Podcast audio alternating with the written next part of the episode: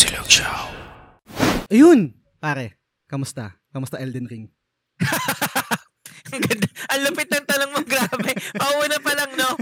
Grabe, nakakaano na, no? Nakaka-get good. O kaya Mm. rage quit. Totoo. Yun. Ikaw, O- o- okay, okay din naman pre, pero sobrang struggle. Siguro mamaya meron tayong mga bits by bits na pwede nating i-share tungkol sa game na yun. Pero bago yun, gusto ko muna kang i-remind na ang The Game Silog Show ay under ng Anchor.fm. So kung gusto niyo Yeah. gumawa ng podcast, any niche, any topic, Anchor.fm, sobrang daling gamitin at ang importante, libre. libre. Yun yun, naman yun, eh. Doon tayo nagkakatalo dun, eh. Totoo. Kasi yung mga ibang podcast hosts, I'm not gonna names, pero dati kasi may gamit ako na ganun, eh may bayad talaga siya. So, uh, every month para may subscription, etc. Pero itong Anchor, libre siya, pero yung same service, mas matindi pa, madaling gamitin na offer nila. So, Anchor na. Ano pang, ba't, ba't ka Pa- papipili dun sa may bayad? Pare, napakalupit ng review mo sa Anchor, no? Sobrang bagay sa topic natin ngayon, no? Totoo. Pagdating sa mga reviews. Saktong-sakto. Kasi guys, ang, ang topic natin ngayon ay um, critic score versus sa user score. So, ano ba yung mas nagmamatter sa atin? And ano ba yung mga factors na kinukonsider natin kapag ah, magbabasa ng review or gusto ba natin dun tayo sa mga independent like YouTuber, influencer, podcaster na katulad namin, etc. So, ah magdi-deep dive kami ni ah, Daddy Player One dyan. Pero pre, bago natin himayin yung topic na to, gusto kong malaman, kailan ka ba naging cognizant sa mga reviews or let's say aware sa mga reviews na to? Oo, grabe. Nagulat ako sa cognizant, eh. Nagulat ako dun sa cognizant. So, napa-thesaurus ako kagad, no? Ah, for me, yung review kasi, ah, ang tagal ko nang nagbabasa ng mga reviews kahit hindi pa uso yung mga, ano, yung mga website, no?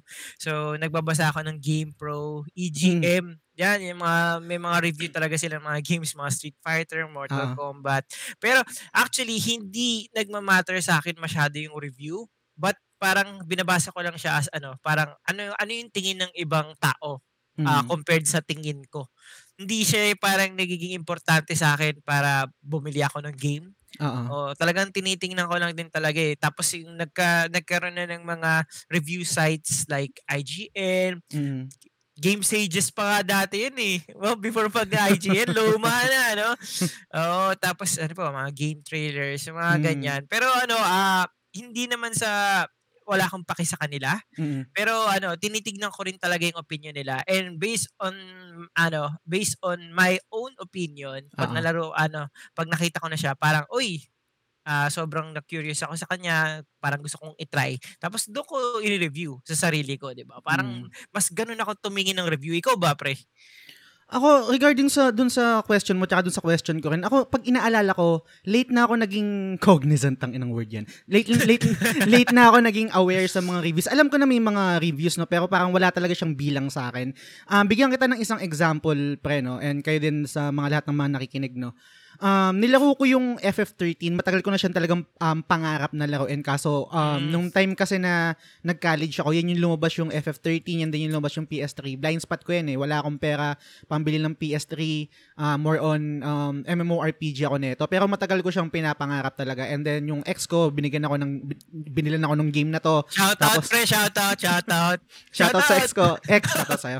tapos yun, um, pinahiram, sa, actually sa, sa Xbox pa, tapos pinahiram sa akin yung Xbox ng pamangkin niya para lang malaro ko tong Final Fantasy 13. Love Kasi sobrang, pare. Kasi sobrang, ina.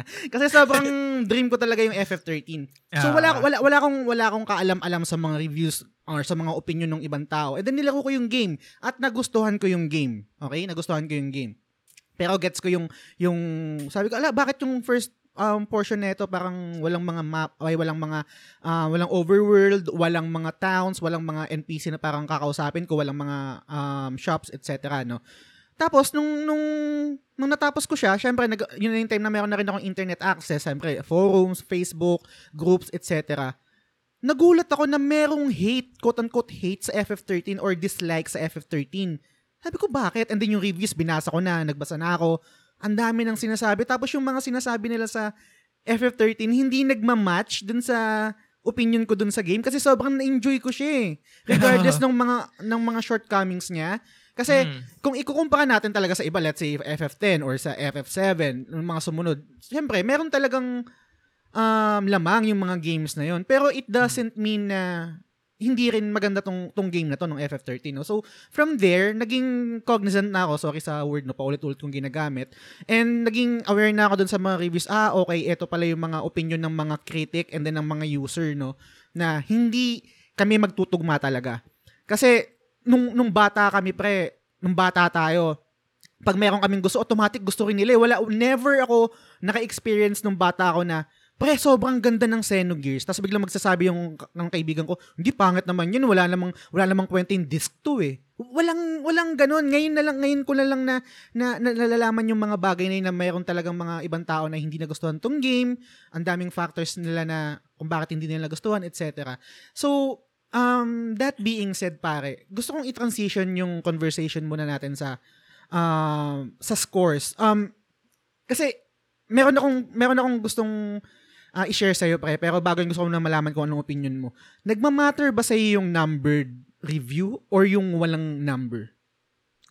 Ah, kasi ah sa totoo lang, kaya Mm. naman may numbered review 'yan to summarize and syempre short actually short sobrang short yung attention span ng mga tao. Kaya nakakatulong talaga 'yan to give ano ah parang to summarize tapos magkakaroon na lang ng glimpse kung ano yung parang laman ng review. Kasi sabihin natin sa mga website, hindi na kaagad babasahin yan. May potential na ganun, di ba? Mm, So kung na, kung na-curious ka na masyadong mataas, babasahin mo siya.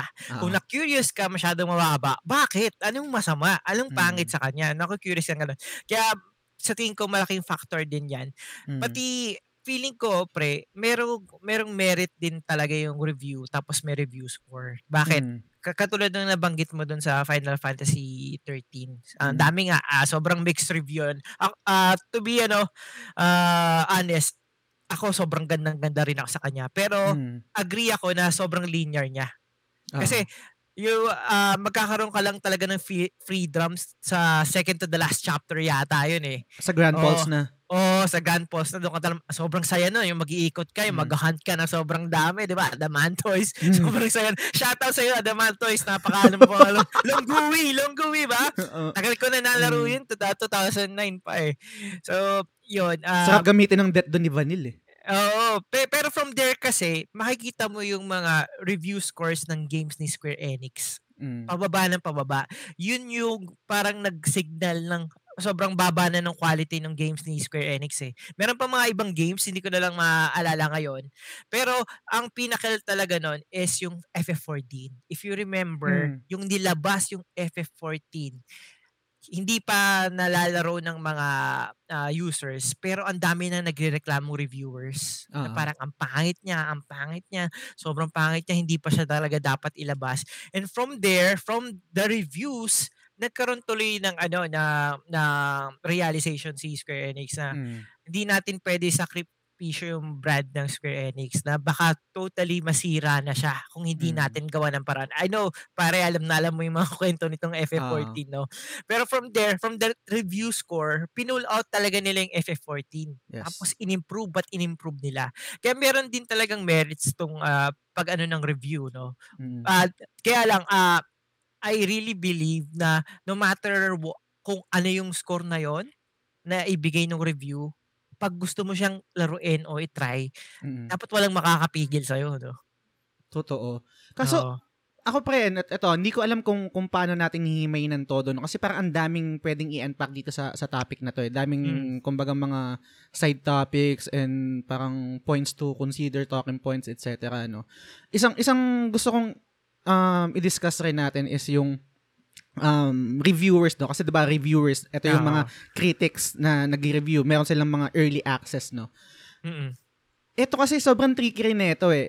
Eh, Siguro best example ko na mabibigay is Days Gone, no?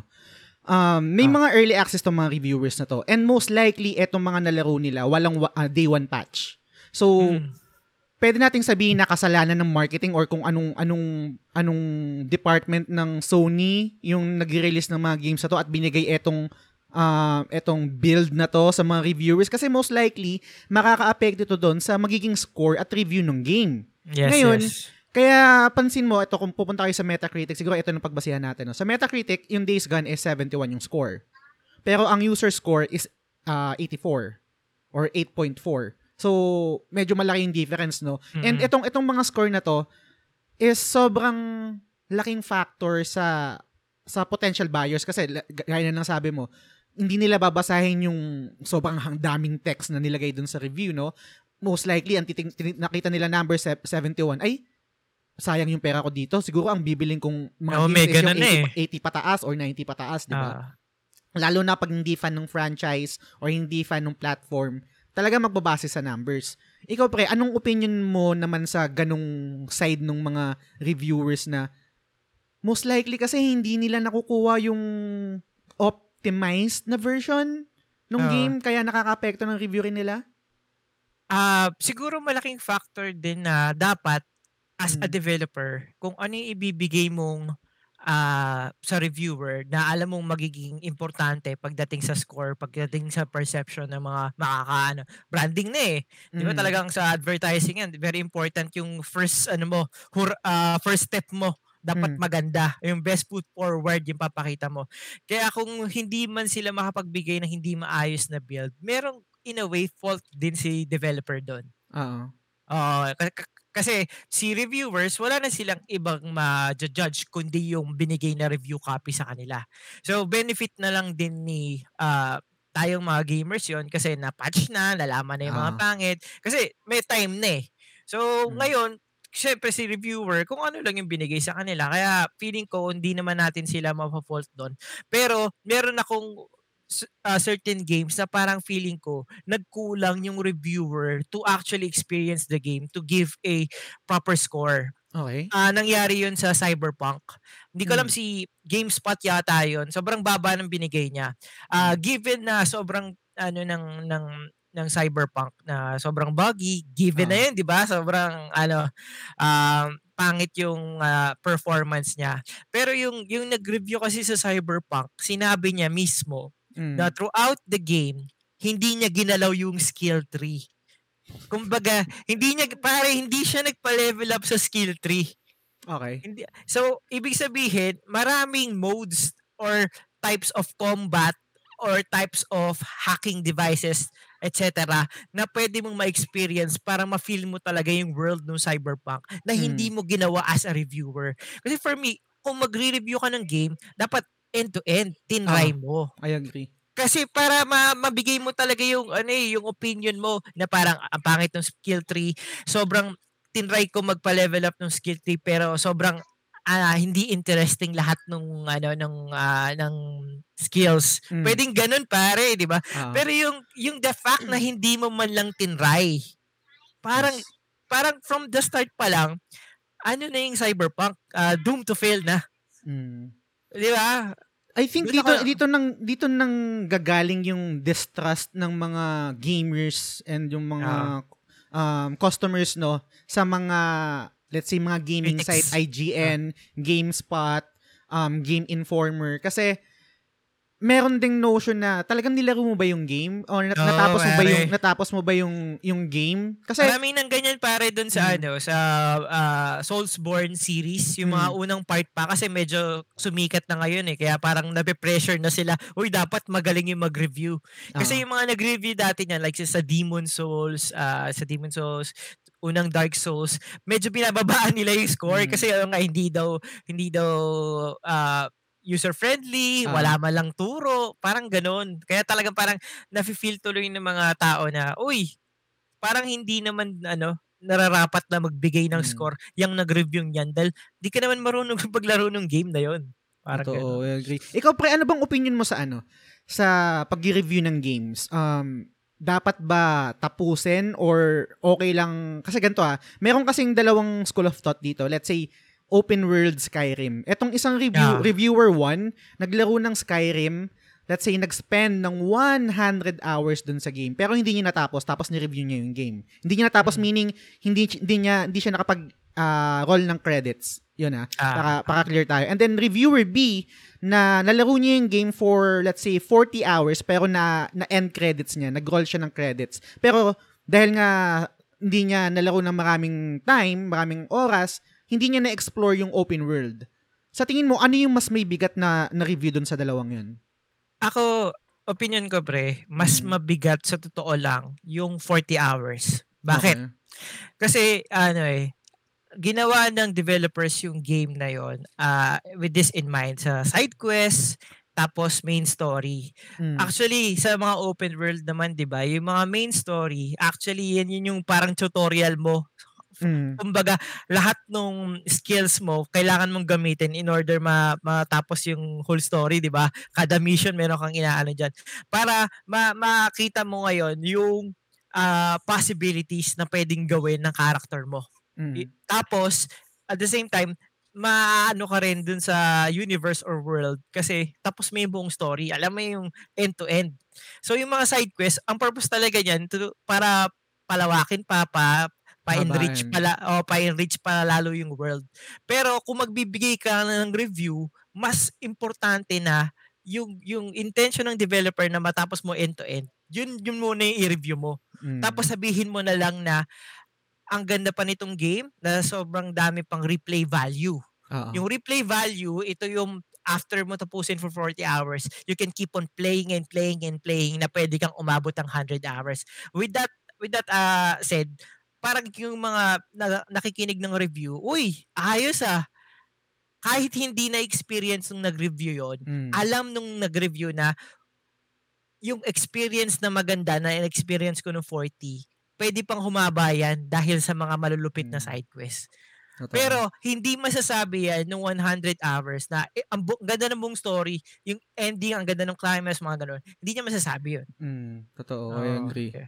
Oo. Kasi ako ako personally, al- alam ko sa mga previous listener, ah, sa mga long-time listeners ng, ng podcast, no, alam niyo na yung stand ko dito na pag mag-review ng game, kasi ka- di ba naggagawa kami ng spoiler cast before sa, sa podcast, no, hindi pwedeng hindi mo natapos yung game. Kailangan natapos Tama. mo. Kailangan nag-roll ka ng credits. Wala akong pakialam kung let's say nag-spend ka ng ganitong oras. Wala akong pakialam kahit natapos mo ng la- lahat ng side quest. Kailangan mag-roll ka ng credits, natapos mo yung game. Kaya sobrang importante sa akin na um meron meron meron kasing meron kasing naging incident before na parang hindi naman scandal pero naging naging um trending sa sa Twitter no. Merong isang reviewer yung ano um merong isang reviewer sa IGN na tinapos yung game. Ah, I mean review yung game pero doon sa ah, sa PSN niya ah, hindi hindi hindi tapos. So Oh, sobrang importante steer. sobrang importante kasi nun guys eh na kumbaga kaya isang factor yun na parang kailangan yung mga reviewers na pina-follow nyo or pinapaniwalaan nyo, let's say ni-review nyo nila sa PS4, kailangan open yung PSN nila. Kasi nandun yung pwede nating i-check kung talaga natapos na. Kaya nga may trophy na parang kung natapos mo ganito for certain cer- certain story um let's say yung main quest etc lalabas yung trophy no, imposibleng walang trophy yon yun yung way natin para i-validate or para confirm kung talagang natapos nila yung yung game. So that being said pare meron ka bang fina-follow na mga influencer um critic or gaming site na talagang yung tiwala mo ay talagang todo na parang ito yung nilook up ko for for reviews etc Ako, yung kung may tao, no, parang sila Colin Moriarty, Mm. kung familiar ka doon. And, eh, idol ko yun pre pagdating naman sa Japanese games, Famitsu talaga, pre. Kasi sila yung pinakil eh. Alam nila kung paano ginagawa talaga sobra yung ano, ng mga Japanese developers. Yung, yung perfect formula for a JRPG. Mm. Na sa lahat ng site, si ano lang talaga, may karapatang magsabi na perfect ka. Mm. Di ba? Si Famitsu talaga. At sobrang konti lang nung binigyan nila ng perfect score, pare. Oo nga. Si Ghost of. Tsushima, pare, kasama doon. Mm. Lapit, lapit, lapit. Oo. Pa- ah, pat- pero hindi ako yung tipo na mastok. Yung katulad ng sabi mo na parang titignan ko pa yung PSN nila para Mm. ma-verify kung ano. It's more of, kasi the way nila magsalita, the way nila magkwento sa review, malalaman Mm. mo rin kasi pag alam na alam nila eh. Oo, na parang end-to-end, parang, oy, ang galing, ang galing nung insight nila, ang ganda Mm. ng observation, alam nila maghimay. Kaya, kasi itong mga to, ah, gamer din naman sila talaga before the reviewer, di ba? Oo. Kaya naman sila nagiging critics na yan dahil sila yung ah, very articulate, magkwento, maghimay ng bawat aspeto ng game Mm. that ano really stands out it's whether it's gameplay ba, story, o sounds, ganun sila mag-explain. Ang galing nila mag-explain na ganun. Ganun, ganun din naman kasi pag kukuhanin kang game reviewer eh. Dapat Mm. very articulate ka, magkwento. Tapos, ang galing mo mag-explain ng bawat ano element ng video games. Kaya feeling ko, dun pa lang makikita mo na yung mga pagkakatiwalaan mong reviewers. Totoo. Ako, ako actually, gan, ganun din naman talaga ako. Pero ever since kasi na nung naging, sorry, cognizant ulit. Naging cognizant ako dito sa mga reviews na to. Ah, lalo na nung nalaman ko yung, yung incident rin, another, another incident naman na nangyari sa IGN, yung kay Philip Musin, kung familiar ka doon. Yun naman, nag-plagiarize naman yun ng review niya. Um, review niya sa Dead Cell. So, um, gets ko, pag, kung, kung di mo kasi siya kilala, um, tapos IGN, ito, ito yung parang I think ah, common mistake natin na na mga gamers no? Kasi pag nag, nag naglabas naglabas ng isang review ang isang gaming site let's, let's say IGN or GameSpot. Let's say sabi natin oh IGN gave God of War 10 ganun lagi eh. Syempre tama Oo. naman talaga IGN gave eh. Pero Ah. nakakalimutan natin na may iba't ibang reviewer yung IGN yung GameSpot yung yung Game Informer etc no? So um, importante yun eh, na malaman natin kung sino yung nag-review ng game. From there, malalaman natin ano ba yung pedigree neto, ano ba yung history neto, ano ba yung mga games na nilalaro neto, ano ba yung ano ba yung mga previous reviews nila. From there, Oo. malalaman natin kung kung maniniwala tayo dun sa review nila or kung Tama, meron tama. bang weight yung review nila. Kasi ako, nabanggit mo kanina si Colin Moriarty. Yan ever since pina-follow ko na yan sa podcast Beyond. Tapos gumawa sila Oo, ni Greg nun. gumawa sila ni Greg Miller ng Kinda Isa pa yun, Funny. Greg Miller. Greg Oh, Miller. gumawa silang Kinda Funny. And then after ng Kinda Funny, nagkaroon sila ng Fallout. Nung mga magkakaibigan sila ngayon, meron ng um, own podcast and company si Colin Moriarty, um, Last, Last Stand Media, Sacred Symbols. Yung mga review ni Colin, binabasa ko yun. Yung, let's say yung Nino Kuni, yung The Last of Us, um, marami pang iba. Alam ko kung paano siya mag-review, alam ko kung ano yung gusto niya, at alam ko kung, kung ano yung mga games na nilaro niya. So, sobrang laki ng tiwala ko dun sa tao na yun. Yun talaga yung isa sa mga talagang nilulook up ko, idol ko, tsaka yung gusto ko yung, yung thought process niya, no. And balikan ko lang ng mabilis pa yung kanina nabanggit ko na kung dapat bang tapusin yung isang game bago mo i-review. Personally, gaya nga ng sabi ko kanina, oo, dapat tapusin. Kailangan ma-roll mo yung credits. Pero sa kabilang banda, meron kasing, ano eh, meron binigay si Colin Moriarty na argument na I think, um, may punto eh. Ang sabi niya sa akin, ay, ang sabi niya sa akin ng punto. Tropa. Tropa. Go!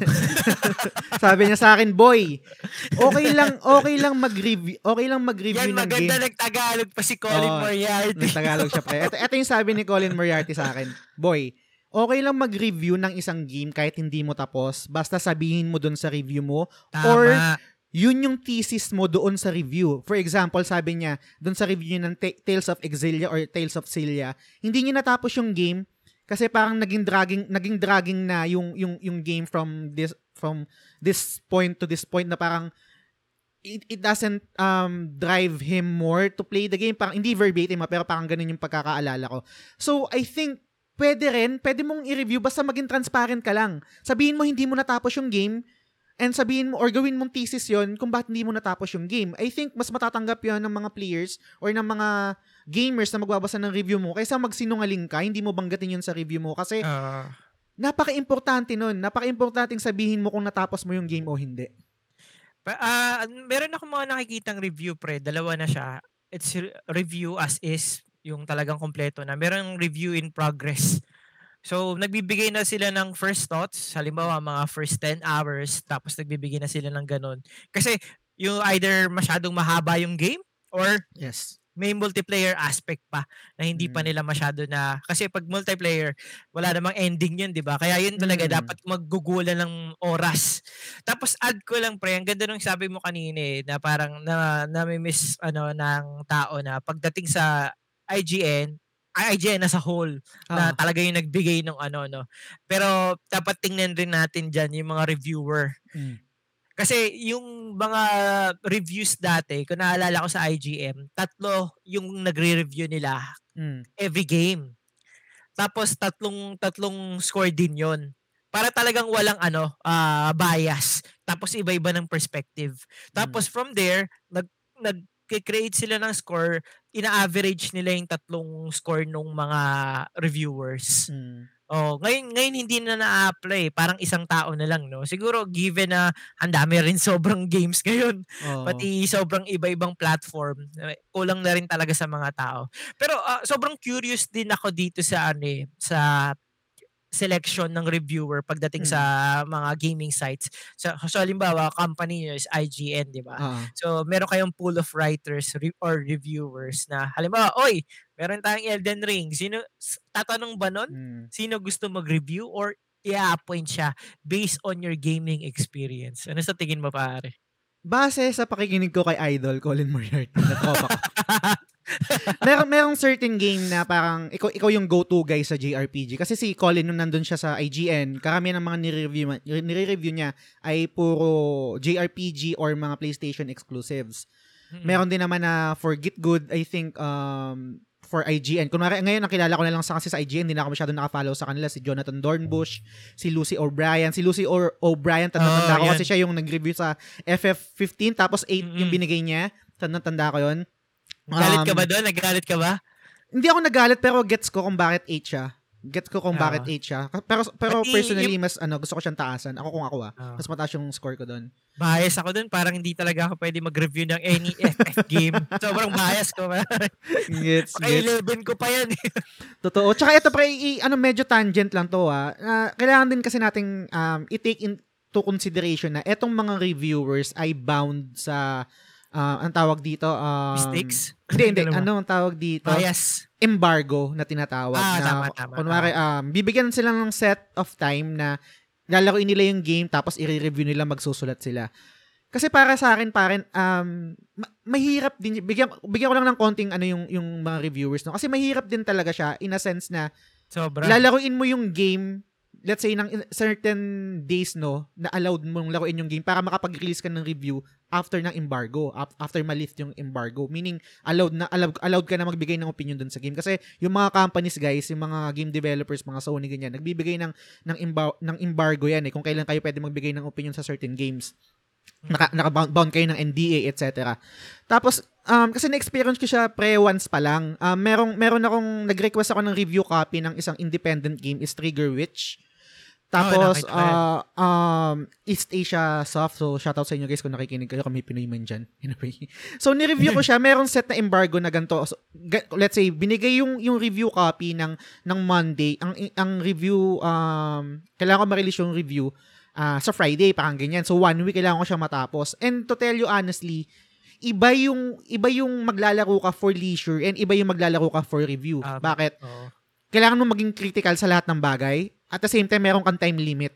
Yung time limit na yun, nakaka, nakakadagdag factor yun sa umay mo eh. Yung umay mo dun sa game eh. And most likely, makaka-apekto yun dun sa score na ibibigay mo. Imagine playing JRPG na 100 hours. Tapos meron ka lang set ng time na yun lagi mong nilalaro. Hindi ako maniniwala na hindi hindi makaka-apekto sa yung burnout eh. Na yun lang yung nilalaro mo dire-diretso for one week. Kaya, Pati, mm, uh, yung, yung factor na parang, syempre, di ba, isasabihin mo rin sa review kung nakakatamad ba siya, Mm. boring, nawawala yung interest mo. Pag meron ka kasing ganyang pressured na time limit din, mm. dadagdag din siya sa ano mo, eh, ano ba to? Parang trabaho naman tong laron to, parang di okay. Ah. Oo, parang, kala malaking factor din talaga eh. Kaya dito papasok pre yung user score or I can say na pati yung mga reviewers ay mga reviews ng mga independent na katulad ngayon sila Colin independent na yan. Hindi sila nag-review ng game na set na katulad ng mga gaming site. Nag-review sila ng game na kasabay natin kasi wala na silang early access. Actually parang kasi iba si Colin. Ah, si Colin parang um, right hindi hindi siya writing basta um, iba yung politics niya. So so parang kinakast away siya ng mga game sites ng mga developers, Ah. companies, etc. Anyway, katulad rin ito ng, ng mga game, ng mga reviews na let's say mga YouTuber, mga ganyan na Mm. mas sa akin na sa akin personally ah, mas may timbang 'yon. Mas gusto kong mag ah, magbasa, manood ng review pag galing dito sa mga YouTuber na to kasi feeling ko ah, ang, yung yung may meron kang invisible na connection dito sa mga influencers na to. Parang ka- feeling nyo parang one of us, parang ganyan. Oo. Eto, etong mga, nothing against ng mga reviewers, ng mga critics, no? Pero, feeling ko parang holier than thou sila, yung parang high horse sila palagi. parang gano'n, na parang hindi sila same level sa akin na, gamer ka ba talaga? Or parang, more on, sorry, alam ko pre, galing ka sa corporate, parang, ang corporate ng dating talaga ng mga Oo, reviews I galing sa agree, I IGN. Singit ko na rin pre, no? nabanggit mo yung mga user, di ba? Mm. Lalo na yung mga nakikinig lagi ng podcast, no? Mm. Ah, sa Spotify. So, if ever naisip nyong gumawa ng podcast, Yun, no? Anchor.fm na, no? Yes, sir. sobra, sobra, sobrang daling gamitin at ang mahalaga, libre pa. Yun, ang Yun guys, guys. So mabalik lang ako dun sa ano no, yung sinasabi mo parang mas pinapakinggan mo ngayon yung mga YouTuber kasi feeling mo one of them ka. Mm. Parang Oh, tropa ko them- sila. O Oh. tropa mo talaga na parang hindi sila nabayaran para Mm. sabihin na maganda yung game. It's more of parang ganda nito, try mo to, ganito. Mm. Kasi feeling ko, the way din nila kasi magsalita, hindi Mm. sila yung parang flowery words na parang inaano ng mga corporation o ng mga Mm. developers. O dapat meron kang word na ganito para ganahan sila sa ganun. It's more of barkada mo na parang ini-encourage ka talaga na laruin. Mm. Tapos makikita mo yung raw emotions nila. Kasi yung mga reviewers, whether nagsulat or gumawa ng video, hindi sila pwede magsabi, parang pwede. pero yung mga, pero yung mga YouTubers or any kind of ano, uh, gaming video uh, content creators, Mm. talagang makikita mo yung passion, makikita mo yung enthusiasm nila pag meron silang game na sobrang nagandahan. Totoo. Oo, oo. Pero So- meron din naman OA na sobrang napangitan, no? May Mm. mga ganun din naman. The Last of Us, ito, best example. Sobrang divided na ito, tong, tong, nung, nung community tungkol sa The Last of Us. Okay, mag, mag-base muna tayo sa, ano, sa Metacritic, sa scores, ha, Sige, sige. sa numbers. Ang The Last of Us Part 2 ay 93 sa critics. Okay? Pero ang user score niya ay 5.7. Anong thoughts mo doon? Ah, diyan pumapasok pre yung ano eh, ah, ang daming possible na nagpababa ng score niya eh. Unang-una, nandyan yung mga Xbots. yung mga syempre, pag PS exclusive, ayaw nila. Kaya nire-review bomb nila eh, no?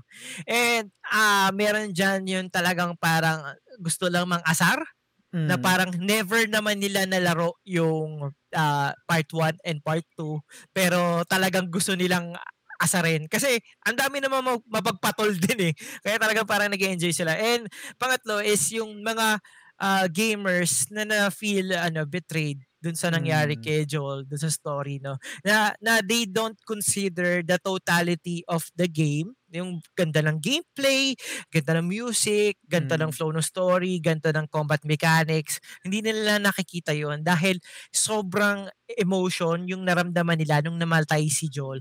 Yun yung perfect example kung gaano kalakas and gaano ka ah, divisive ba tawag doon Mm. na talagang it's either you really really really hate it or you really really really like it.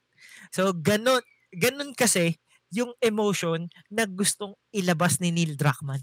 Mm. Oo, sa totoo lang, alam niya mangyayari to, kaya kita nyo, hinati rin niya yung game. Sa mga nakapaglaro guys, ah, hindi ka na siguro mag spoil. Medyo matagal na naman, di ba? Oo, okay na yan, gets na yan. So even dun sa game, hinati niya, 'di ba? Talagang gusto niya talagang hatiin yung emotion ng tao. Na Mm. feeling ko at pinlano talaga nila na guys, pwede magka-backlash to. Pero promise pag nagkaroon ng part 3, hindi pa rin mawawala yung emotion. Bibilit, bibilit, bibili ka pa rin. Kasi naturo rin sa amin sa advertising, no? So kung maglalabas ka ng commercial, it's very important na may emotion kang malabas. Kung Ah. wala, kung okay lang, nag-add ka pa, bali wala yung ad mo. Pero Mm. ikaw, kung meron kang na-emit na emotion, whether it's negative or positive, that Mm. ano promotes change or action, yun yung pinaka-importante. And yun, feeling ko, yun yung nagawa ni The Last of Us. Kaya, Okay. sobrang divide no sa critics pati Mm. sa user. Totoo. Yun. Yung yung The Last of Us kasi pre, personally no. I can say na para siyang ano, lagi ko na sinasabi na example to, yung Requiem for a Dream kung familiar ka dun sa movie na yun. Mm. Si Jared Leto yung bida tapos si sa yung babae na sikat din then ah, drug addict dun si Jared Leto. Sobrang depressing nung film na yun. Sobrang I mean pag pag pinanood mo siya hanggang sa ending nasa baba ka. Tapos ang hirap bumangon kasi sobrang nakaka-down, sobrang narrowing, basta sobrang dark, etc. Yung The Last of Us Part 2, parang ganun yun sa akin. Hindi ko pwedeng sabihin na na-enjoy ko yung journey ko dun sa paglalaro ng game. Sa parehong paraan na hindi ko rin pwedeng sabihin na pangit yung game kasi maganda siya. Hindi ko nga lang na-enjoy, yung buong totality ng game dahil kalahating part nun eh kinokontrol ko yung ayaw ko na tao na gumawa Yun ng nga, masama di ba? sa ng masama sa sa mahal ko na si Joel sa sa airpods ko, 'di ba? Pero gets ko na yung sinasabi mo na nag nag-evoke or invoke ng emotion. From there, I think good shit. Pero sa kabilang banda, nabanggit mo yung user score no, yung yung 5.7 nga na binanggit natin na, na numbers dito. Dito rin kasi papasok guys yung ano eh, yung hindi ko alam kung na-resolve na to ng Metacritic or ng OpenCritic no na yung user score dapat merong limit yan. I mean merong Oh. threshold bago sila makapagbigay ng score kasi pagkalabas sa pagkalabas ng ng The Last of Us ni-review bomb na kagad. Ibig sabihin, natapos yun na kagad yung game within Oo. 24 hours or within 12 hours. Katakantaduhan yun. That invalidates their opinion, honestly, para sa akin, kapag hindi mo natapos yung game, gaya nga ng sinasabi natin kanina, kailangan tapusin mo yung game. And then, kung natapos mo na yung game, kahit kung hindi mo pa rin nagustuhan, then goods. Pwede tayong mag, mag-usap, magkwentuhan kung ano hindi mo nagustuhan. Pero, hindi mo pa natatapos yung game, nakita mo pa lang na namatay si Joel, okay, 1, 0. 0 na kagad yung score. Katakantaduhan yun. Hindi, hindi, hindi ganun yun.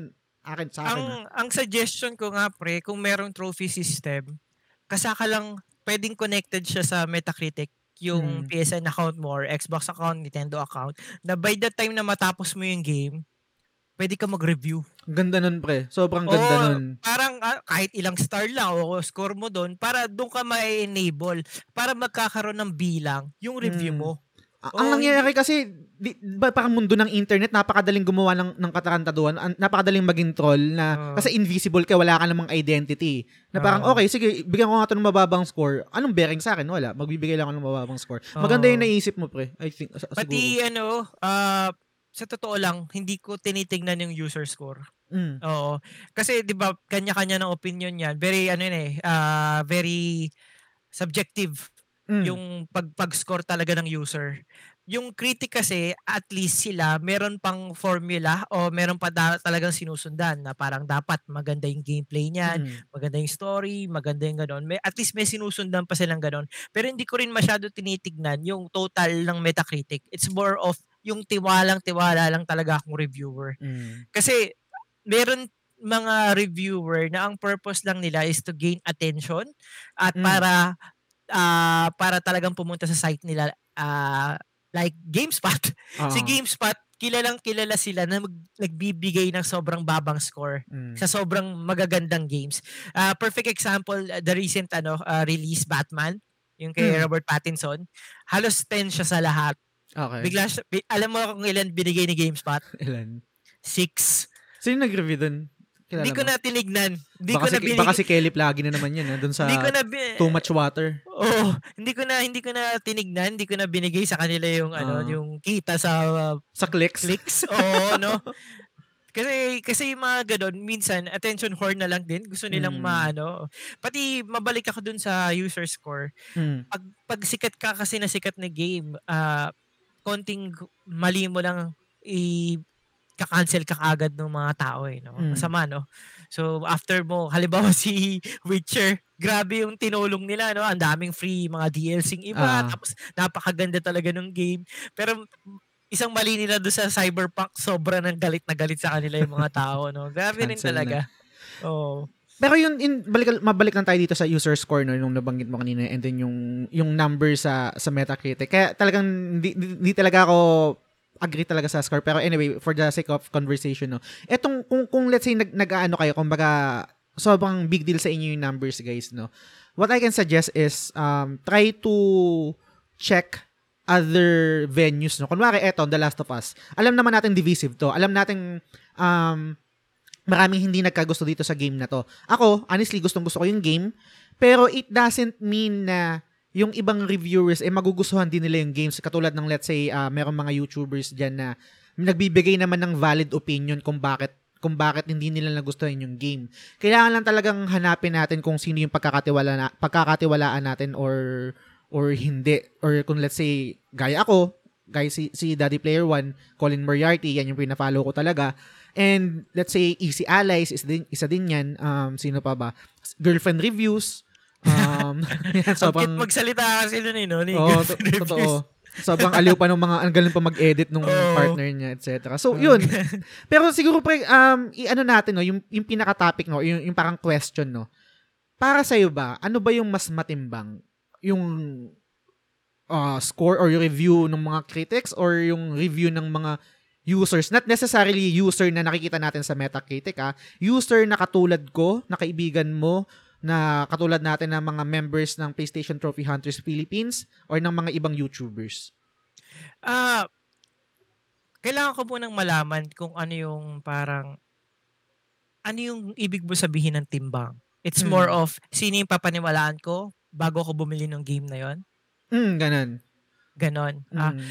ako, sa totoo lang, kasi medyo yung profession ko, medyo related ng konti sa game review rin kasi. Mm. Ah, we're, we're suggesting a product kasi we really believe on that product. Talagang ayos siya. Kaya na medyo alam ko yung pinagdadaanan na back and forth niyan ng mga review. In order kasi to gain followers or parang talagang yan, katulad mo, gustong-gusto mo si Colin Moriarty Mm.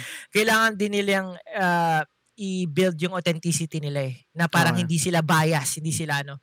Hindi basta-basta makuha yon Kaya yun sa mga taong nakakuha, sa mga crit, ah, critics na gano'n, sobrang deserve nila yon Mm. Na pinagpaguran nila yon Kasi sa when it comes to critics, konti mo lang ano eh, yung kumbaga kung accessibility option, 'di ba? Wala ka masyadong mababago kasi meron na talaga silang parang pinag-aano na, oy, bigyan kita review copy ah. Mm. Tignan mo to, tignan mo yung mga elemento na to, tapos, tapos i-review mo. Yung yung sa review score kasi parang feeling ko more of emotion yung dumadala sa may, may majority part. Kahit sabihin nating ano, merong mga user score na sobrang totoo, walang kabayas-bayas, Oo. pero meron ka rin kasi na sabihin natin sa Bitcoin, kahit 20% lang yan. 'di ba na more of emotions lang talaga yung dinadaan. So parang parang oy, hindi ako magaling, hindi maganda yung game na yan. parang- Mm, mm. parang ano, ang daming ang dami mong kailangan consider para talagang makita yung tunay na user score. Kaya s- for me kasi kaya naman may user score para talagang tignan lang din ng tao, ng developers or ng mga mag i-invest dun sa mga developers na yon kung talagang nagugustuhan ba ng tao yung mga mga ginagawa nila. Pero Mm. gusto in a way na ah, mas accessible ba siya, mas marami ba siyang nakaka nakakalaro, sobrang ganda ba ng gameplay. Kasi yung critics more of hinihimay nila yung game talaga. Mm. Oo, kaya kung kung pipili man ako ng parang papaniwalaan, Mm. mas critics ako. Okay. Pero kailangan ko lang magkabiat din. Ang pinaka pinapaniwalaan ko talaga eh, cliche man pakinggan, ano ko talaga yung own gameplay ko. Mm. Kasi yung Days Gone, pare, sobrang baba ng review niyan from the start. Pero since Totoo. I want to support yung first party developer ng Sony, sabi ko, ah, mukha namang maganda, eh, mukha namang magugustuhan ko. Nilaro ko siya kaagad, tinry ko siya kaagad tapusin. Sobrang gandang ganda ako sa kanya. Mm. So, so, ah, kung, kung tinatanong mo sa akin is kung sino yung matimbang, feeling ko mas critics. Pero in terms of my buying ano ah, decision, it's my own decision. Yun lang. Mm. Oh, Gets, yun lang gets. talaga. Oo. Gets. Ikaw Gets. pre. Oo. Kasi ano, ah, syempre, 'di ba, talagang mahilig ka sa mga git good, yung mga ganon. Kino-consider mo ba talaga dun sa mga binibigay ng critics na oy, mahirap tong game na to or dun sa mga users na parang alam mong alam na alam yung genre na to. Mm. Kaya bas alam nila kung parang paano ano ah kung dapat bilid mo ba talaga. Medyo medyo mahirap no, pero gan- ganto ganto kasi ako pre no, and guys sa sa lahat ng nakikinig. Um ever since na ginawa ko tong podcast, never na ako nagbasa ng ng review na lalaruin ko. May sense ba 'yun? Okay, ganito. Pag alam kong lalaruin ko na yung pag lalaruin ko na yung game, let's say yung yung let's say siguro example The Last of Us. Regardless ng score niyan, lalaruin ko pa rin 'yan. Days Gone nabanggit mo regardless ng score niyan, lalaruin ko pa rin 'yan. Bibiling ko pa rin 'yan kabaliktaran ako, eh, nagbabasa ako ng review kapag nalaro ko na yung game. Tapos parang Ah. doon, ko bina, doon ko parang ginigage na ito yung naramdaman ko sa game same ba ako, same same ba ako ng naramdaman tungkol ah, tungkol sa game na to base dun sa mga naramdaman ng mga critics tsaka sa naramdaman ng mga user scores. Yung mga numbers yan, nababrowse ko lang yan, nakikita ko lang yan, sinishare sa news feed ko, um, sa tawag dito sa sa Twitter, sa Instagram, etc. Pero to tell you honest, honestly guys, since nagawa itong ginawa ko tong podcast noong 2019, never na ako nagbasa ng podcast na ay nagbasa ng ng, ng reviews ng reviews or nanood ng reviews na hindi ko pa nalalaro yung game at bala ko talagang laruin. Pero um, for the sake of conversation natin, ako sa pagbili ng, ng, ng pagbili ng game, meron talaga akong mga auto buy. Yan yung sinasabi natin ng Final Fantasy, Oo. Get Good Games, yan. Tapos eto namang eto namang mga let's say mga hindi ko alam no. Kunwari um siguro best example is si si Ender Lilies. Etong Ender Lilies na, na napasadahan lang to ni Colin Moriarty sa podcast nila na. Meron kasi meron kasi sila doon na segment na katulad ng segment natin na nilalagay ko before yung current uh, games we're currently playing na nabanggit niya ako, nilalaro ko Ender Lilies. Tapos nagbigay lang siya ng mabilis na recap kung ano yung Ender Lilies. Sabi niya, maganda art style, maganda yung music, uh, Metroidvania, sobrang ganda. Okay, binili ko and then oh, maganda nga talaga na-enjoy ko talaga yung Ender Lilies. Ibig sabihin, hindi dahil hindi dahil mabilis lang yung parang sobrang brief lang yung explanation ni Colin. Kaya nabili ko kaya binili ko rin yung Ender Lilies. Hindi lang yun, dalawang factor. Una, yung sinabi niya, yung explanation niya kung paano niya um, binenta sa akin yung hindi literal na binenta, pero ba, paano niya in-explain yung game at the same time yung trust na na-build ni Colin sa akin na parang kung alam kung nagustuhan ni Colin, most likely magugustuhan ko din. Ah, So ganun ganun din I think sa sa podcast na pag nagsasabi ako na nagustuhan ko tong game, let's say yung Persona, shoutout sa iyo Kuya Balls. Um, na lagi kong sinasabi na sobrang ganda ng Persona 5. Tapos bumili si Kuya Balls, nilaro niya yung game and then na- na-enjoy niya. From there, pag nagsabi ako ng ibang game na ay gustong gusto ko tong um, Nino Kuni. Ay, si Just, uh, na, nasabi niya sa akin before, maganda yung persona, tas nilaro ko, nagustuhan ko. Baka etong JRPG na to na sinabi ni Just na maganda rin at nagustuhan niya, baka pag nilaro ko, nagust- magugustuhan ko din. So parang, hindi siya basta-basta, alam ko sobrang tricky nito and hindi rin to mag-work sa, sa, sa majority ng tao kasi, hin- hindi naman, gaya ng sabi natin kanina, hindi naman mag-spend yung majority ng tao para magbasa ng reviews na sobrang daming text tsaka makinig sa podcast na sobrang haba, di ba? Titingin lang talaga sa numbers eh. Yun talaga yung unang makikita na, ah, okay. ah, or video. o oh, video 90 to, okay, 90, okay, sige, pwede ko, di sayang yung pera ko nito. So, ang siguro ang ma-impart ko lang is, um, tumingin kayo ng iba't ibang sources. Ah, kung let's say may nakita kayo na IGN o 10, tingnan nyo rin kung ano yung binigay ng, um, let's say, GameSpot. Kung, kung doon kayo sa side na yun, kung mahilig sa mga gaming sites, no? Tingnan nyo yung iba't ibang score and then tingnan nyo din kung sino yung nag-review.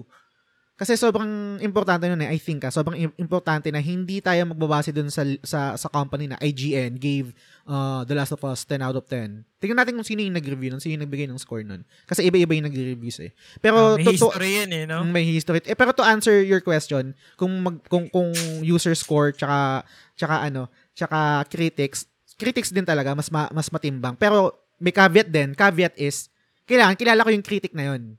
Meron Ah. akong relationship or trust na na-build dun sa critic na yon. Mm-mm. Kasi aminin natin, itong itong user score ako kap, tayo kapwa yan eh.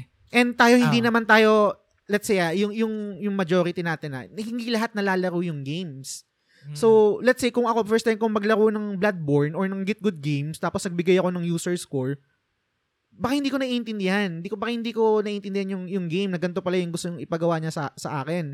Kasi kung kung kung i-review ko yung Bloodborne na nilaro ko nung una, bibigyan ko din ng mababang score yun. Sabi ko, bakit walang tutorial dito? Bakit hindi, sinas- bakit hindi sinasabi sa akin kung saan pupunta? Pero, hindi pala ganun yung, yung, yung intention ng developer dun sa game na yun. So, hindi ko siya naiintindihan totally. And mabibigyan ko siya ng mababang score. So, Oo. mahirap din talaga timbangan. Pero, mas, kung, yun nga, sabi ko, sa mas critic ako, pero kailangan, kailangan, ah, kailangan, kilala ko yung critic.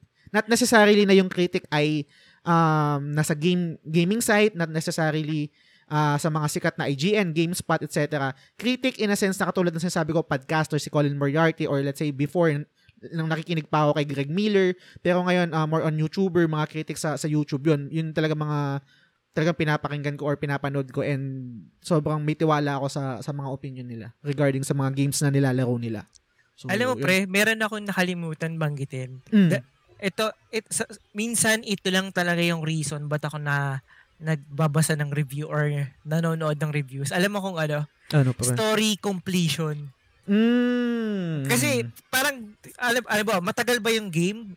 Oo. Iniisip ko kung i-rent ko na lang ba siya o bibili ako ng physical. Oo.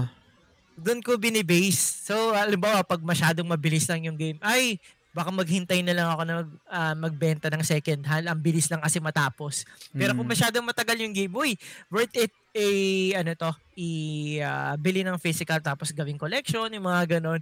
So, isa, isa yun pala. Tapos meron din akong naisip habang ano no, habang nagsasalita ka kanina no.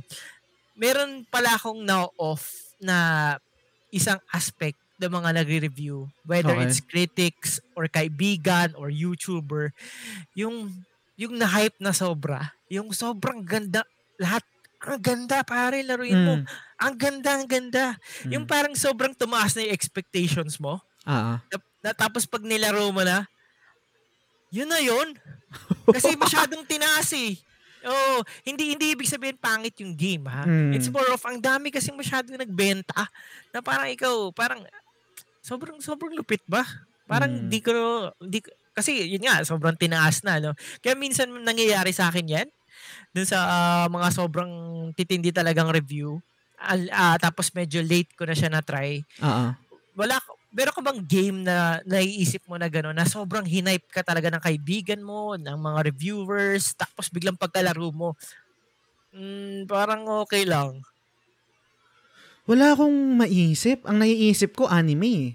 Pero wala, Sige. out of topic naman yun. Out of, yung, yung anime, para mabigay lang, tapos babalik ko sa yung, yung question mo. Baka ikaw meron kang mabibigay na example. Yung sa akin pa yung Demon Slayer. Sa mga pre- previous episode na banggit ko na rin naman yun, na sobrang hype siya sa Facebook ko, sa, sa, sa timeline ko nung last, last, last year. Pinanood ko, sabi ko, ito na ba yun? Ba't parang hindi naman ganun kaganda? Pero ngayon na pinanood ko siya, ngayon, ngayon inulit ko kasi siya, siguro, kasi may ganun ako pre, meron akong ganung ugali na, meron akong kinukonsume na content for whatever reason, iba yung mindset ko, iba yung headspace ko, meron akong pinagdadaanan, kahit gaano kaganda pa yan, kahit gaano pa i-hype sa akin yan, hindi mag-work at mag-work yan. Merong, alam ko sobrang arte, no? Pero merong, merong mood na for, for sure, mag-work yan regardless kung pangit o hindi. may ganun, meron ko, baka ako lang yan. May, may ganun ako yan na parang mga content, mga content na kinukonsume ko. Hindi kagad siya nag-work sa akin, pero palipasin ko ng, ng ilang months, ibang oras, or let's say pag nawala na yung hype, pag ako na lang yung nag, nag-i-status sa Facebook, ah, ang ganda pala. Ang ganda pala nito. Parang ganun. Ikaw ba, pre? Yung, at baka mabash ako pare. Hindi yan. mga Ito. intelligent people yung mga Ah, nakikinig sa atin, pare. ito, gusto ko lang clarified na maganda yung game, hindi Okay. lang siya si- ini-expect kong ganda Mm. dahil masyado kong parang na-restrict, masyado yung nawala yung freedom, masyadong masyadong guided yung gameplay na parang di na ako naglalaro. Mm. Persona. Persona. Mm. Persona pa. Oh, ba? Kasi yung araw-araw na Oo. ara sa araw-araw ang ginawa ng Diyos. Anong, parang anong per ethical? Anong persona pala? Four or five? five. Yung ah, five. five. Okay. Oo, yung four nilaro ko sa Vita, okay naman. ah. Mm. Yung five, ah, parang may susundan ka talagang araw doon eh para to complete yung ano. Mm. Siguro fault ko din kasi syempre platinum hunter, 'di ba? Ay, Kung nag-ano ka ba platinum nun? Nag, nag, eh, um, platinum in mind ka kagad nung nilaro mo siya? Oy, nag-platinum Mm. in mind ka agad ako eh. Kaya parang ano, ah, meron akong sinusundan na Excel Mm. na hanggang ngayon hindi ko pa natatapos kasi parang ah, gusto ko sa totoo lang Naging ngayon, chore, naging chore na yata kasi Oo, sa'yo. sa ngayon, sa ngayon, pag nagpa-platinum hunt ako, hindi na ako nagtitingin ng trophy guide. Kahit yung Mm. sinasabi ko, dapat magtingin ng trophy guide. Kasi parang namimiss ko yung, ano, yung exciting part na, oy, mag-explore, mag-explore. Kung Ah. mamaliman ako, eh, by fault, ulitin ko na lang. Mm. You know, parang siguro yun yung ginagawa ko sa Horizon ngayon kaya hanggang ngayon hindi ko pa rin siya platinum no. Hindi ako tumitingin ng guide. Hindi ako Mm. tumi- tumitingin ng guide. no. Pero yun yung na-feel ko dun sa ano kasi so ikaw pare, sobrang Mm. gandang ganda ka sa Totoo. persona, 'di ba? As- Ang ganda talaga. Pati lahat yung pinsan ko, sobrang addict niya sa persona. Persona. ah. Ah, paulit-ulit yung pinapahiram sa akin yung steel case niya. Hoy, laruin mo na to, kuya Jan. No. Yun talaga parang ano, ah, try mo na to, try mo na to. Tapos sobrang dami pagkaibigan. And then sa mga review sites, Ah. talagang 10 yung mga nakukuha niyan, di ba? Sobrang perfect daw, masterpiece. Mm. Sabi ko, sige, sige, try na natin to. Oh, ma sobrang addict naman ako sa JRPG. Pero hindi ko alam, siguro nadala ako ng overhype ng mga tao. Mm, Kaya parang hindi na ano, hindi ko fina-fault si Persona. Feeling ko Ah. talaga maganda siya. Pero siguro the way kasi nabenta sa akin, sobrang tindi.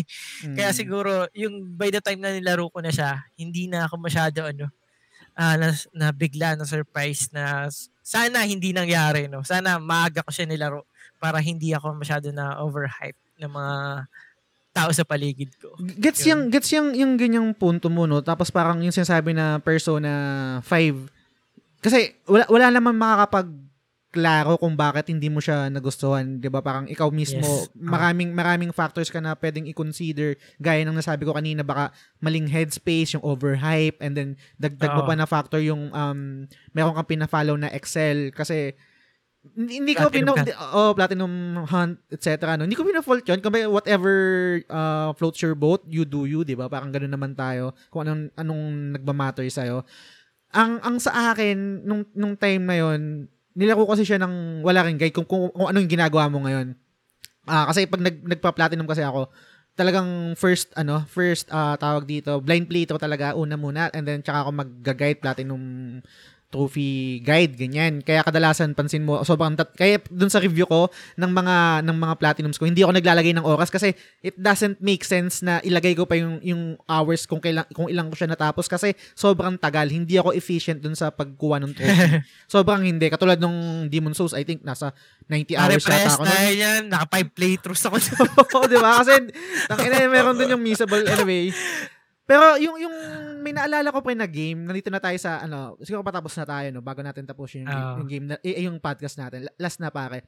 Lagi ko na nababanggit guys and alam ko na niniwala ko and may tiwala ako sa lahat ng, ng, ng mga listeners natin na we can um, convey our feelings, our opinion tapos hindi kumaga porque iba yung opinion nyo eh wala ayoko na yan galit na ako kay kay Daddy Player One. Galit na ako kay just kasi hindi niya ganda bla bla bla hindi ganun. Naniniwala ako sa inyo guys na pwede tayong mag mag-open ng mga opinion natin kahit hindi tayo mag-agree. Goods pa rin tayo. That being said naalala ko yung game na talagang na-hype din ako tapos nung nilaro ko kinabukasan binenta ko agad. Ayan, ano yan, ano yan, pare? Watch Dogs 2 pare Oo, oh, pare, wala yung Watch Dogs. Ako nga, kahit yung one eh. Di ba sobrang hype nun? Grabe. Actually, ma- marami pa pre. Siguro, siguro, pwede tayong gumawa ng topic dyan as Pwede, a whole. pwede. Na Pwede. parang yung overhyped games na parang Mm. paglaro mo, biglang hindi ka na, hindi ka na masaya. Oo, dami Yung- yung dami. Ito, so, ewan, ewan ko pre, sobrang babaw lang. ha, Pero I guess siguro makaka-relate ka and kaya mong i-articulate kung ano yung naramdaman ko kasi artist ka. Graphic artist ka. Alam mo yung mga, kung ano yung magandang itsura, etc. No? Etong Watch Dogs 2, nasa opening sequence pa lang ako, sabi ko, tang ina, ba't ganito naman yung UI nito? Ang daming nangyayari. na parang wala namang bilang, ang sakit sa mata. So parang sabi ko, iniisip ko, maarte na ba ako ngayon dahil meron akong pera pambili ng games tapos konti lang, hindi ko lang nagustuhan yung UI bebenta ko na. Pero pre, hindi talaga nag-work sa akin yung UI ng, ng Watch Dogs 2 na merong mga parang matrix na lumalabas-labas sa mga gilid-gilid na, ano ba to? Hindi ko maintindihan. Ay, ayoko na ito. Kasi sa, na- in ano. terms of art direction, gusto nila Mm. parang pag-feeling kang hacker eh. Mm-mm. Mm, Tapos pag, ha- pag hacker ka, 'di ba, ang daming multitasking talaga na parang ang dami-dami mong dapat kino-consider na ano para ma-hack mo. So so nakuha nila 'yon yung effect na 'yon. Pero Mm. hindi naman lahat ng tao likes that BCUI na parang madi-discourage talaga. Na-overwhelm kasi yung mga tao na ano ba yung kailangan kong alamin dito, 'di ba? ang ang ang pangit doon pare, yung nag create ng UI kasi you can Mm. really achieve that feeling of a hacker. Mm. Pero kaya pa nilang improve 'yon. Hindi kasi- messy, no? Hindi messy. Oo, hindi messy. Alam mo yung ano, ah, magulong malinis. Mm. Mahirap explain 'yon pero visually promise makakita kayo ng mga graffiti na parang ang gulo-gulo ng graffiti pero parang swabing-swabe. Ang linis-linis niya tingnan. Meron akong isang example pa, ewan ko mag-agree ka kasi hindi mo nagustuhan yung game eh. I can say na yung UI at yung art ng persona, sobrang gulo niya pero hindi siya messy sa akin. Bakit, mata ko. pre? Alam mo kung bakit? Bakit? Sa art direction niya kasi very consistent. So alam na alam nila, Mm. alam na alam nila kung ano yung type of lines ng characters. Kung makikita mo yung stroke ng mga pag-design nila ng character, same Mm. line siya nung effect nung ah, text pati nung ano, yung Oo. bubble, yung, Mm. yung text bubble na very ah, anime type, yung parang manga. Mm. So in totality, baka mapapansin mo na parang isang as a whole siya. Hindi mo Ah. siya napaghihiwa-hiwalay. Para ka nagbabasa ng manga doon sa game Totoo. nang na game lang siya. Yung yung nangyari kasi sa Watch Dogs, parang masyado siyang maraming elemento na mukhang kalas-kalas tuloy. Kaya yung mata mo, hindi mo alam kung saan ka titingin. Mm, totoo. So, side direction may problema nun. Kaya malupit, malupit ang persona. Oh, Hindi ko lang galing. alam talaga pag hanggang ngayon di ko siya natatapos. Hindi ko rin alam, pre. At hindi rin kita i-convince na laruin mo, pero sasabi ko sa'yo na maganda talaga siya. Hindi ba, alam mo, alam mo, nung pagkabili ko ng PS5, di ba, ano, Mm. ah, merong lull dun eh, na wala masyadong malaro. Okay. Dinownload ko siya ulit. Sabi ko, Okay. let's try it again. Baka eto na. Baka eto na. Ito na pare. Nasa ano na ako, 50 hours na. Eh, Oh, two- 50 two- hours? Uh, uh, two playthroughs yun, di ba? Para ma-platinum mo. Oh, two playthroughs. Yung, yung, yung Oh, vanilla. Yung vanilla. Uh, yung unang playthrough pa lang ako. Kaya, ah, hindi ko Mm. matapos. Grabe. Ay, grabe. hindi kita i-convince, pare, pero sasabihin ko sa'yo maganda yan. Oh, hindi. a- anong, y- y- klaruhin lang natin ah. Mm. Maganda siya talaga. Mm. Magandang maganda. Pero, yung gandang level na the way binenta sa akin nung Mm. nasa paligid ko, hindi yung gandang yun. Hindi nag-level, no? Hindi siya Oh, nagtugma. hindi nag-level.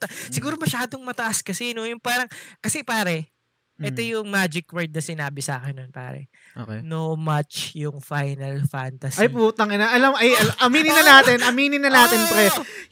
Yan yung, yan yung naghihinder sa'yo sa pagta... Yung salita Ay, na yan, yan yung naghihinder bias. sa'yo. Kung may bias sa Final Fantasy, ito yun. Kaya siguro parang, ah, let's Mm. see. Parang siguro may Mm. ganun ako, no? Kaya, Gets, gets. Kaya, kaya nung hindi niya matumbasan sa'yo, wala, wala namang pala- nawala, nawala yung, yung gusto mo para tapusin yung ano. Kaya rin, kaya, kaya mabalik tayo sa topic natin, no? Kaya, Mm. kaya rin sobrang subjective talaga yung pagbibigay ng user score. Kasi, Mm. there are many factors that you have to consider dun sa dun sa perception ng isang ano ng ng or evaluation ng isang tao dun sa Ah. score na yun sa user. Kasi yung critics kahon sila na dapat hindi mo iniisip yung iba, dapat tong game lang na to. Tapos himayin mo yung elemento, tapos from that elements bigyan mo ng score, tapos i-average mo, tapos you come Mm. up with the ano ah, final score, 'di ba? Ganun sila Mm. eh. Pero user kasi dami. Like, Ge- 'di ba? gets, ge- gets pre. Pero sa kabilang banda, I can say na yung mga review, kahit ng mga critics, subjective rin yun eh. Kahit, kahit, naka, kahit, Ano nakakahon, kahit nakakahon sila. Kasi experience nila yun eh. Kahit, kin mo, yung experience ko, it doesn't mean na y- magta-translate yung experience ko dun sa game, dun sa magiging experience mo. So regardless, kahit meron silang kahon na parang checklist na eto, kailangan, eto, gameplay, etc., etc., uh, story, music, yun pa rin yung sin- kinakwento mo lang or ini ina-articulate mo lang kung ano yung naramdaman mo nung nilalaro mo yung game. With that with those in mind yung mga sinabi ko kanina sa checklist. So, it doesn't mean na kung ano yung naramdaman mo dun sa game o ano yung sinabi mo dun, yun din yung magiging experience ng ibang critic. Kaya kaya iba-iba yung mga mga sinasabi ng mga critics and yung mga users din eh. So, I think Oo. hindi sila objective, subjective pa rin, subjective pa rin in a sense yung mga review ng mga kahit mga critics sila. Sa tingin ko. Siguro, yung, yung nabanggit mo nga checklist, di ba? Kasi Mm. at least sila merong ganun Mm, na yun. para talagang sinusundan. Kasi sa user, ang dami. Sobrang wala, Oo. kalat talaga. Kaya siguro, kung sabihin natin ano, ah, para, both subjective, pero meron Mm. parang format kumbaga Ah. na sinusundan si reviewer. Itong user, hindi. Basta, gusto ko. Ayaw, ko. ayaw Ganda. tsaka, tsaka, tsaka dagdag ko na pre, last na talaga, last, last ah, parang point ko dito sa, sa topic natin. Yung, yung mga score, kasi kahit talagang against talaga, ag- sorry ah, guys, ag- against talaga ako sa number. Etong, etong mga 10 na to, na binibigay ng mga gaming site, may iba't ibang meaning sila dyan. Etong IGN, meron silang ibang ibig, meron silang definition ng 10, etong GameSpot, etong blah blah blah, etc. Ang tanda ko lang isa yung sa IGN kasi laging sinasabi ni ano, laging sinasabi ni, ni Colin to. Yung 10 na scale sa IGN, it doesn't mean perfect. Perfect, yes. Oo, Oo. it doesn't mean perfect. Ang ibig sabihin lang nila ng 10 is yun yung high score na mabibigay nila sa game na to, na sobrang ganda. Pero it doesn't mean perfect. Kaya yung meron nagpost sa isang group na bakit daw yung Horizon ah ang baba ng score, ah ganito yung score tapos kinetic yung frame drop, ah, FPS drop, yung mga technicalities, etc. Pero yung yung etong Elden Ring, nagbinigyan ng 10 pero hindi hindi nagmatter yung yung technicalities niya na ang bagal mag-load or parang nag frame rate drop or yung draw distance, ang bagal mag-load ng mga assets, etc. Hindi ako yung nag-review, no? So I can put words into their mouth. Pero kung ako yung sasagot nun, I think ito yung best na na answer dun is if the highs far out, outweighs the low, it doesn't give value na dun sa ano, dun sa sa mga shortcomings ng game. Kasi kung hindi naman makaka-apekto sa sa totality ng experience ko sa game, yung pahapyaw-hapyaw na frame rate drop, kasi yung sobrang gandang gameplay or yung experience, yung sense of discovery, yung exploration na binibigay sa akin ng Elden Ring, wala na yun. Hindi ko, ma- ma-outweigh na yun. Eh. Ma-overpower na yun nung dun sa experience ko na positive eh. So, I think yun. Yun, yun lang yung ano, yung sagot ko dun sa ano. Kung sakaling ako ha, yung sasagot dun sa sa isang naging nag-topic nag nag nag-post ng topic dun sa isang group na para sa member. So, Pre, ah, dagdag ko lang dun, no? kasi ang ganda pag-usapan niyang sa Horizon pati sa Elden Ring. Mm. Ah, bukod dun sa sinabi mo, sobrang ganda nun na talagang ah, hindi mo naman kasi mapapansin eh. Kasi sa totoo lang, yung developers na yan, intent din nila na hindi mo na mapansin yon Kasi bawat game, meron talagang parang ah, genre o talagang meron silang ina-highlight na na ano na gusto nilang mapansin ng mga gamers. Like just like ano, uh, movies, meron talaga pang comedy, may pang action. So, hindi mo i-judge si action na, uy, wala namang nakakatawa, hindi naman nakakatawa yan, di ba? Hindi mo sila judges lang ganoon eh. Sa comedy, hindi mo naman sasabihin na parang wala masyadong ano, character development, hindi hindi ako na move dun sa mga ano.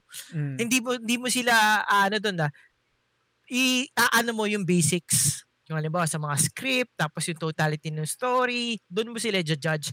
Doon sa Horizon, kaya nila na pinpoint yun, yung, yung in terms of graphics. Kasi, yun yung isa sa hallmark nung, nung ah, Horizon, Mm. na parang gusto nilang pakita sa'yo yung pagka fifth gen na, ah, pa, ito na yung gen ng PS5, Oo. na sobrang ganda niya, tapos real, very realistic din yung art direction niya na Mm. parang ganon. Kaya in terms of pop, kasi pinagmalaki na sobrang laki ng world, tapos sobrang ang bilis mag-load, pero you will see that ano, ah, yung mga flaws na yon Oo. Kitang-kita naman talaga yung bugs dun sa Horizon. Pero hindi natin sinasabing pangit yung game. Mm. Yung sa Elden Ring kasi, coming in, yung Elden Ring, yung base niyan is Dark Souls. Yung Dark Souls, eh, unang-una, kilala naman natin sa hindi naman siya more of the sa frame rate o sa ganda ng graphics. Ang binibida niya talaga yung difficulty and then yung gameplay. And Ah. then yung difficulty and gameplay na to, pinalawak pa nila. Ginawa pa nilang open world. So given that uh, limitations, na parang merong limitation din yung Dark Souls, pero na in-improve ni Elden Ring, makikita mo talaga yung improvement. And from th- that improvement alone, really outshines kung ano man yung mga nitty-gritty na mga Ah. detail na binabanggit mo kanina. Kasi sobrang laki ng world, tapos ganito yung ma mararamdaman mo sa exploration na napaka-saya, mga ganon. Yun yung mararamdaman ng tao, yun yung mararamdaman ng reviewers.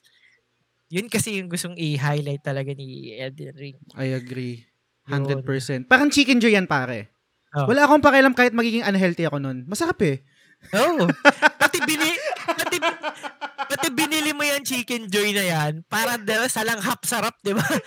Oo. Kahit magdagdag ng pound sa akin yan, yung chicken joy na yan, wala na akong pakialam kasi masarap eh. So, Oo. ma-outweigh niya talaga yung positive. Yung, Outweigh. oh. oh, yung galing, oh.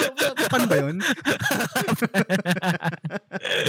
anyway, Yun. so tapos, tapusin na natin guys yung episode natin. Sobrang haba na, no? Pero, kayo guys, gusto kong malaman, gusto ko namin malaman kung ano yung opinion nyo tungkol dito sa topic namin. Kayo ba?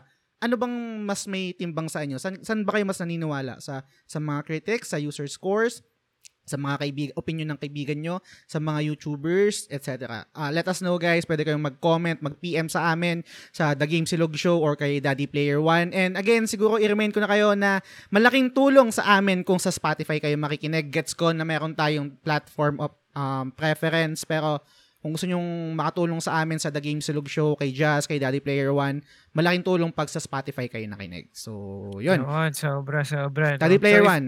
Mm. So, special shout out syempre sa family natin at Rumble Royale. No? So, oh, di ba? The Game Silog Show is part of the Rumble Royale Podcast Network. No? Yun, Napakalupit ng podcast network na yan. Ang dami naming mga malulupit na kasama dyan. Si, like, si Leia B, Eric Eruption, si ako si Doggy, and of course, yung recently nag number 2 no sa Ooh. the whole Philippines si Bobong Gamer no shoutout Lupit, sa iyo. Bobong Shoutout sa Gamer, inyo no? guys. Tsaka ito na pre, no? Um, pwede bang mag-flex ako ng saglit lang pre? Okay lang ba? Flex lang. Hindi, pare. lang. Todohin mo na. Todo. I-flex mo yan ng todo. Okay. Guys, sobrang saya. Yung The Game Silog Show ay na-feature sa Philstar Life. Ang sabi dito, Yeah! Filipino-made podcast for every pop culture fan. So, guys, wala lang. Ang saya lang. Sobrang saya lang. Oh, no? Thank you, thank you. So, ah feeling ko dahil din sa inyo yan, sa pakikinig nyo, no, napakalaking suporta talaga. And sobrang malaking suporta kung sa Spotify kayo nakinig. Sobrang laking tulong talaga yan. No? So, yun. ah ay, any promotion, Daddy Player One events, etc. Ako, ah, yun lang, ah, sa live stream natin, ah, MWF, tinatry kong MWF 9pm. So kung makaka kung makakadalo kayo, no, maraming maraming salamat. And of course, uh, like and follow sa Daddy Player One Facebook page and kung may time pa kayo, subscribe na rin kayo sa ating YouTube channel. Ayun. Speaking of schedule, no, i- i- ano ko lang yung schedule kasi bala ko na rin talaga pa rin na ano, magkaroon ng um, schedule para kasi sobrang laking tulong yun para ano eh, kumbaga parang merong aabangan na ano no, na araw no. So etong podcast guys ay every Monday na ang release talaga kung napansin nyo. And then um, ang streaming ko din is every MWF pero mag-start ako ng ano ng 5 PM. 5 PM to 8 PM siguro or 7 PM depende kung gaano kahaba yung gameplay natin. And then yung topic topic every Sunday with Kuya Ball. So kung meron kayong topic na gustong i-discuss, etc. Um, ang goal nun is parang hangout ano yun, hangout show yun guys na nagbabato lang kami ng anything na pwedeng i-topic. And hindi, hindi namin alam ni Kuya Balls kung ano yung topic na yan. hindi, hindi, hindi, hindi, yan, talaga guys. namin alam. Hindi namin alam. So, yun. Kung meron kayong time sa sa Sunday, 7pm topic topic. So, yun pre. Um, tapusin ko na yung episode dito. Again, maraming maraming salamat sa pakikinig. Hanggang sa susunod na episode ulit. Bye! Salamat guys. Thank you, thank you.